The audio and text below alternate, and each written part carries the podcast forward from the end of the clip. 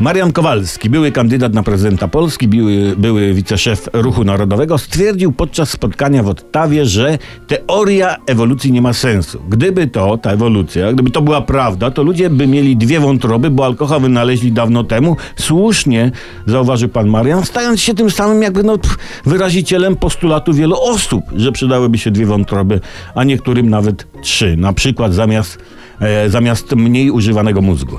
Ja już kiedyś tłumaczyłem, że teoria ewolucji Darwina to masoński wymysł. Masoni są straszni, nie chcecie znać masonów. Oni wymyślili tę teorię pijąc wódkę swoich ofiar i nieprzyjaciół. Oni nawet samego Darwina wymyślili jako przykrywkę do tego żartu z ewolucją. Darwin nie istniał. Zżarły go żółwie na Galapagos.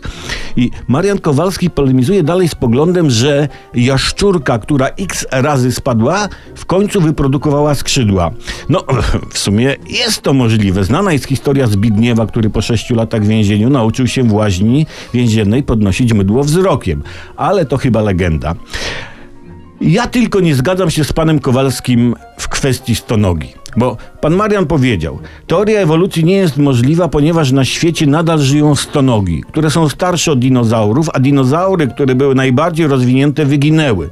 To stonoga, mówi pan Kowalski, powinna wyginąć, bo jest mała, brzydka i niepotrzebna.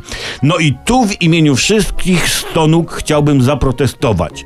To, że ktoś jest mały i brzydki, nie znaczy, że jest niepotrzebny. Ktoś kurczę musi te felietony pisać. O, no to tyle.